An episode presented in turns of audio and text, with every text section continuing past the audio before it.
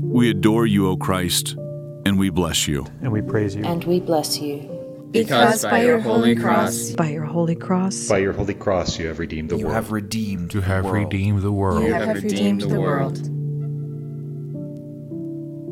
Station 7. Jesus takes up his cross. Our reading is a selection from John 19. And they cried out, "Away with him! Away with him! Crucify him!" Pilate said to these crowds, "Shall I crucify your king?" And the chief priests answered, "We have no king but Caesar." So he delivered him over to be crucified. And so they took Jesus, and he went out, bearing his own cross, to the place called the Place of the Skull, which in Aramaic is called Golgotha. When the chief priests and officers saw him, they cried out, "Crucify him! Crucify him!"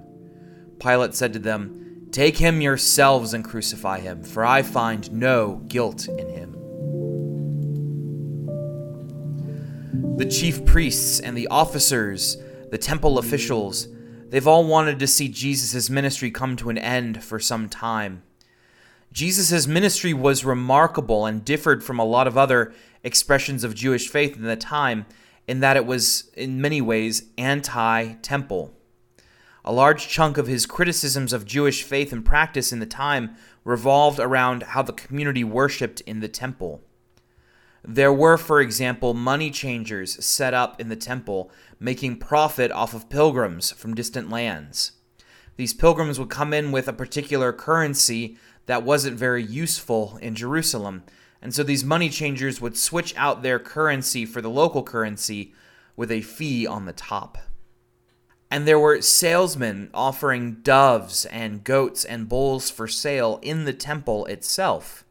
And the idea was that if you had to travel from a long distance, you didn't need to bring your sacrifice with you.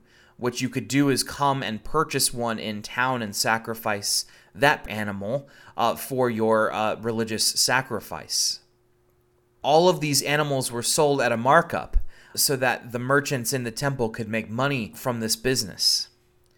And the rich, you see, they came to the temple and they made a show of how much they gave. It was a parade of vanities in which people came to have donations, large donations donated publicly for the world to see.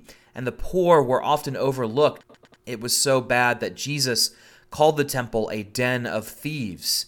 And the first thing he did on Holy Week, the first thing he did after his Palm Sunday procession, was to take the crew, to take the whole procession right up to the temple, grab a whip, and start swinging it around and clearing the temple of all of these businessmen. He openly discussed with his disciples, with other people around, how God had nothing but disdain for this particular temple and this era of temple worship, and that before too long it would be torn down stone from stone as punishment for the ways it corrupted good and pure religion. Jesus, you see, was a threat to these chief priests and scribes. The chief priests and scribes would have done anything to remove Jesus from the picture, and that's exactly what they do in our reading. A crucified Jesus is, presumably, a dead Jesus, and the end to this theological threat to their livelihood.